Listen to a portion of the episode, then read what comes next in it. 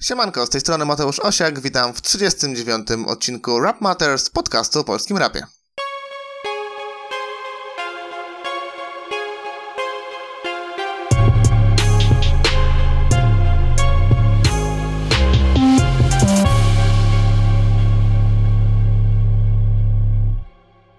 Sezon ogórkowy w pełni i o ile końcówka czerwca dostarczyła nam kilku porządnych albumów, tak początek lipca jest bardzo leniwy, więc to dobry moment, by wrócić do niektórych krążków, szczególnie, że zakończyliśmy półrocze i to dobry czas, by albo nadrobić zaległości, albo poznać nowe rzeczy i mam nadzieję, że wam dzisiaj w tym pomogę. Standardowo zaczynamy od singla i paździerza tygodnia, następnie mamy premiery, czyli płyty Verona i Pipsa, później Fame Booster, tym razem z raperami, a nie z albumami i to raperzy z zasięgami max 500 wyświetleń na kawałek, więc totalne podziemie. Dalej płyta tygodnia są to Kwiaty i korzenie Witaminy oraz temat tygodnia, czyli podsumowanie drugiego kwartału.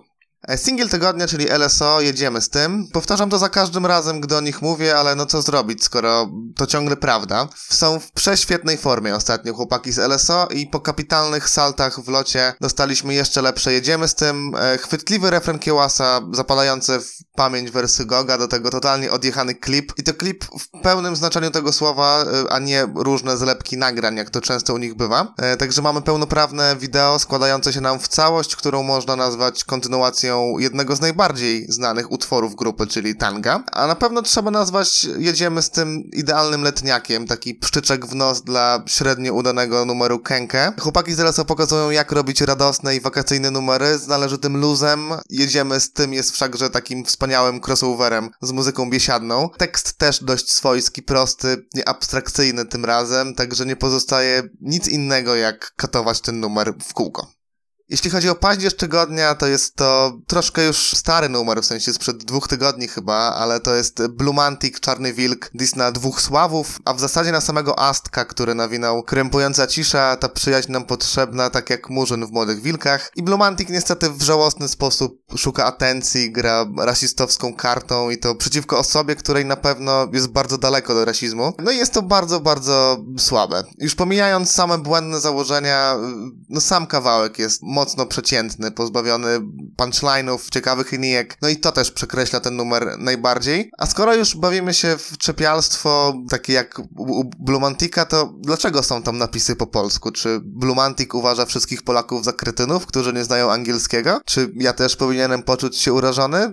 Żenująca sprawa, no chęć wybicia się na popularnym raperze i cieszę się, że Astek na to nie zareagował. Premiery. Pierwsza premiera to Veron, płyta nazywa się Dla gorących dziewczyn, dla chłopaków i dla siesty. A jest to kolejna płyta Verona, rapera z Malborka, znanego być może ze składu Skansen, być może ze Skwerbombingu, a być może wcale wam nieznanego. Mógłbym silić się na jakieś błyskotliwe porównania, ale sam autor dobrze recenzuje swój krążek, ponieważ jest on jak gierka na orliku przed blokiem, czyli nie zawsze miła dla oka, często zdarzają się jakieś słabe zagrania, ale są też przebłyski formy, ambicja i przede wszystkim zajawka. No niestety nie porywa ten album aż tak, jakbym chciał, nie ma tam aż tylu dobrych wersów, ile powinno być, natomiast są fajne momenty, jest pomysł, są ciekawe bity, granat beatsa, taka skwerowa jazda generalnie, także ta płyta nie ma być łatwa w odbiorze, jest narzekanie na scenę, na ludzi i na cokolwiek się da. Mimo wszystko ten album pozostawia niedosyt i wydaje mi się, że mogło, a nawet powinno być lepiej. I druga rzecz to altruizm Pipsa. Gdyby nie ta posłucha na scenie, to single wystarczyłyby mi do tego, by pominąć ten krążek. Ale z braku laku odpaliłem i okazało się, że w sumie to mogłem odpuścić i wyszłoby mi to na dobre. Pips to taki typowy młody gniewny, chociaż nie wiem, czy on jest jeszcze młody, bo to już rocznik 95, no ale jest dumny z tego, że dorastał w latach 90, co mnie trochę dziwi, no bo miał ledwie 5 lat, jak rozpoczęło się nowe milenium, no ale okej. I przez 48 minut Pips sobie rapuje. I tyle. W zasadzie to tutaj mógłbym właśnie skończyć, bo nie ma tutaj na czym zawiesić ucha. Wszystko jest do bólu poprawne. Flow, bity, no da się tego słuchać, ale żeby to była jakaś charyzma, jakieś dobre linijki, chwytliwe refreny, no cokolwiek, o czym dałoby się powiedzieć kilka ciepłych słów, to chętnie bym to zrobił. No a tak altruizm wyszedł i jest, i najbardziej spoko rzeczą na tej płycie jest chyba jej tytuł. I Fame Booster, tak jak wspominałem, wyjątkowo nie płyta, a 2 ksywki. Obaj to raperzy, których popularność to maksymalnie kilkaset wyświetleń pod poszczególnymi kawałkami, a czasami nawet granica setki nie zostaje przekroczona, to dwóch totalnie różnych gości, reprezentujących inne wartości, inne wizje rapu, jeśli można to tak ująć. Zaczynamy od DMG 96, za tym skrótem kryje się Duch Martwego Gracza 96. Gość urodził się na pewno dużo wcześniej, ale w 96 roku na pewno się zatrzymał, jeśli chodzi o muzykę. Sam o sobie pisze, że wszystko robi sam, teledysk, beat i słowa, bo na tym polega prawdziwy rap, a nie jakieś kradzione bity. No i spoko, podejście no raczej już przebrzmiałe w 2019, ale jest zajawkowiczem, nie można mu tego odmówić. No żeby przedstawić jego twórczość, kilka komentarzy ze Ślizgawki, które mówią same za siebie. Zaginiony człowiek nagłego ataku wspawacza. Polski Lord Infamous, umiejętności w operowaniu wokalem bardzo zbliżone. To brzmi jak skrzyżowanie pierwszego kalibra ze wczesną 3-6 Mafią.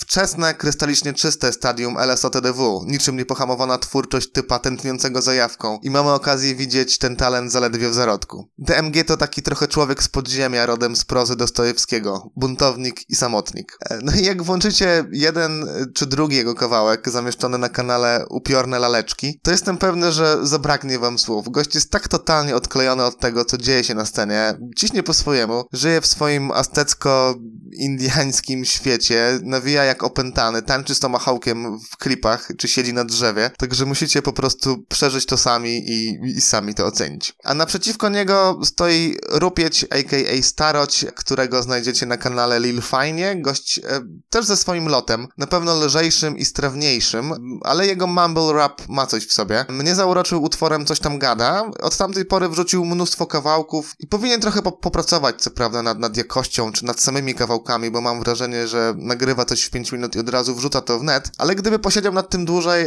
to dostalibyśmy naprawdę dobry materiał i gość z potencjałem, także też myślę, że warto już teraz go obserwować, żeby potem powiedzieć, że słuchacie go od samego początku, dlatego, że zarówno DMG, jak i Rupieć mają na swoich kanałach odpowiednio 25 i 11 subskrypcji w chwili, gdy nagrywam ten podcast, no także jak chcecie widzieć, jak tworzą się gwiazdy, to wbijajcie tam i napędzajcie im hype.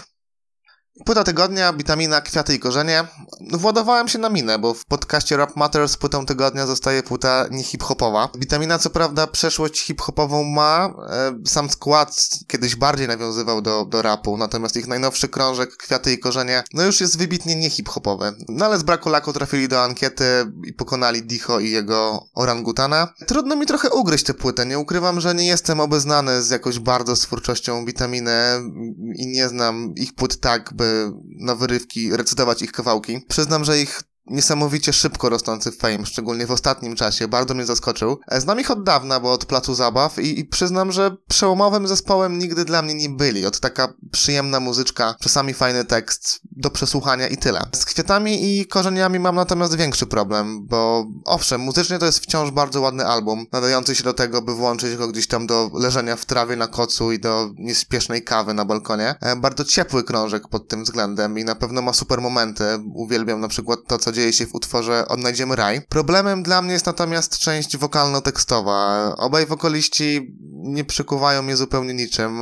Vito potrafi zirytować mnie tą swoją manierą, co zresztą też było słychać na poprzednich płytach i dlatego chyba nigdy się nie mogłem do nich przekonać. A ich teksty jawią mi się jako takie zupełne wydmuszki. Jest to tak przezroczyste, tak nieprzykuwające uwagi, że mimo usilnych prób wsłuchania się, przekonania się czy dostrzeżenia w Kwiatach i korzeniach czegoś magicznego, mistycznego, jakiegoś drugiego dna, czy później to już w ogóle czegokolwiek, co mówiłoby mi, patrz Mateusz, my tutaj robimy muzykę, to nie mogłem tego znaleźć i nie jestem w stanie zainteresować się tym krążkiem na dłużej. Wciąż uważam mimo wszystko, że krytyka zespołu ze strony niezalowych środowisk jest zbyt dosadna i podyktowana trochę tym, że nasz niezależny zespół stał się zespołem ichnim, mainstreamowym, festiwalowym. Niemniej mają trochę racji. Kwiaty i korzenie zasługują na takie 5/10, głównie dzięki przyjemnej muzyczce.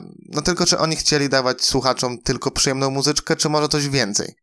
I temat tygodnia, czyli podsumowanie drugiego kwartału. Zaczynamy od tych rzeczy gorszych, ale bardziej zabawnych, czyli najgorszy singiel. I wiele rzeczy wyszło złych w tym kwartale. Wiele z nich wejdzie do kanonu takich bekowych piosenek, choćby Grzechy Sodomskie, czy TKM i Marianna, ja i ty, ale dla mnie numerem jeden pod względem najgorszych paździerzy jest wciąż Black Candy i utwór Niki i Cardi. Dalej nie wiem, co podkusiło ją, by nagrać taki numer, chyba tylko chęć bycia kontrowersyjnym na siłę i chęć zdobycia atencji. Jeśli chodzi o sam numer, to jest źle zarapowany, z głupim tekstem, z takim bardzo tryhardowym teledyskiem.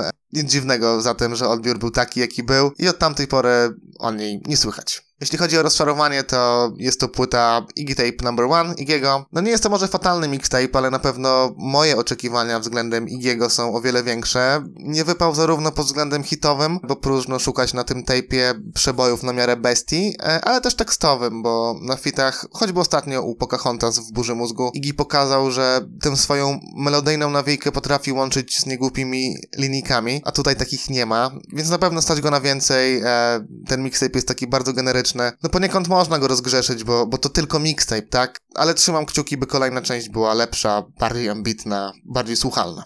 Najgorszą płytą tego kwartału jest natomiast Stowarzyszenie Umarłych Poetów, Przyłu i VBS-a. Pełna patosu, pełna czerstwych linijek i takich piosenek, które mają na celu nabić chyba jak największą liczbę wyświetleń od nastolatek. Dużo odrzucających kawałków, także myślę, że jazz mógłby walczyć nawet z Niki i Cardi o miano najgorszej piosenki roku. Dwóch bardzo nijakich raperów, no, robiących rzeczy chyba pod dyktando wytwórni, która chce jak najbardziej sprzedać tę ich muzykę, co się udaje. Niestety, ale no słuchać nie da się tego nawet ironicznie. Znęcałem się już nad nimi w recenzji, także zajrzyjcie do 28 odcinka i tam więcej krytyki, niestety zasłużonej.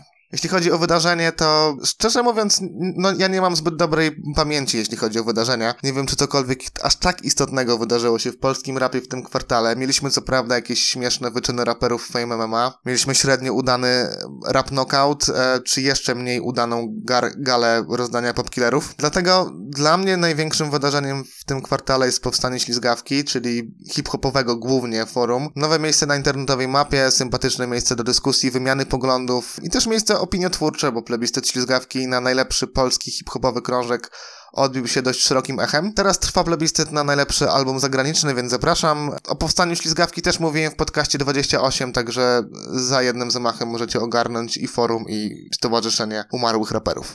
Zaskoczenia. Tutaj na pewno Stay True WCK, czyli płyta, która w zeszłym tygodniu była płytą tygodnia w podcaście i tam się naprodukowałem. Dziś tylko o tym, że jestem w szoku, że tak liczny zespół może nagrać tak spójny krążek. Mieszanka ich stylów buduje ten projekt. Dobra rzecz pokazująca, że hip-hop w tej niemal krystalicznej postaci wciąż może cieszyć ucho. A druga rzecz to UFOcore Mixtape, czyli drugi projekt twórców, nie wszystkich, ale na pewno części twórców z zeszłorocznego mixtape'u Lato w Getcie. Totalnie odjechana rzecz, jeszcze bardziej chyba niż Lato w Getcie.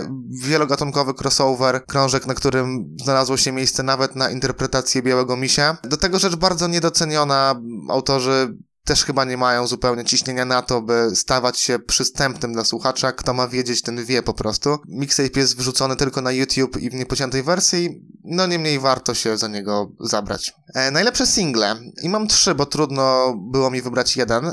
Zdecydowanie najczęściej słuchałem najbardziej radiowego z tej grupy singla, czyli kawałka Shaftera Hot Coffee. Chillujący vibe, wpadający w ucho sample, który też sprawił, że numer wzbudził trochę kontrowersji. Shafter w swoim stylu, czyli wplata angielskie wstawki, no z banalnym, ale też z nieodstraszającym tekstem. Wspaniały kawałek do puszczania w zasadzie wszędzie i przy każdym odbiorcy, także ta uniwersalność też jest olbrzymim plusem tego utworu. Dalej Chanson de Geste Bałagane, czyli singiel, który według mnie z miejsca wchodzi do topki jego kawałków. Agresywny, chwytliwy, z łapiącymi ucho wersami i zwiastujący kolejny dobry album Bałagane, który już jeszcze w tym roku ma się ukazać. No i Bałagane też w tym kwartale opuścił areszt Gracza i no niech mu się wiedzie jak najlepiej. A trzecia rzecz to Plata o Plomo, czyli singiel z płyty Bambo de Smuglera, ale na wyróżnienie zasługuje tu przede wszystkim kapitalna zwrotka Belmondo. Wiele zabaw słowem, jak to u niego typowe też dla niego buractwo czy skróty myślowe i wiele linijek, które powodują parsknięcie. I chyba jedna z lepszych jego zwrotek w karierze.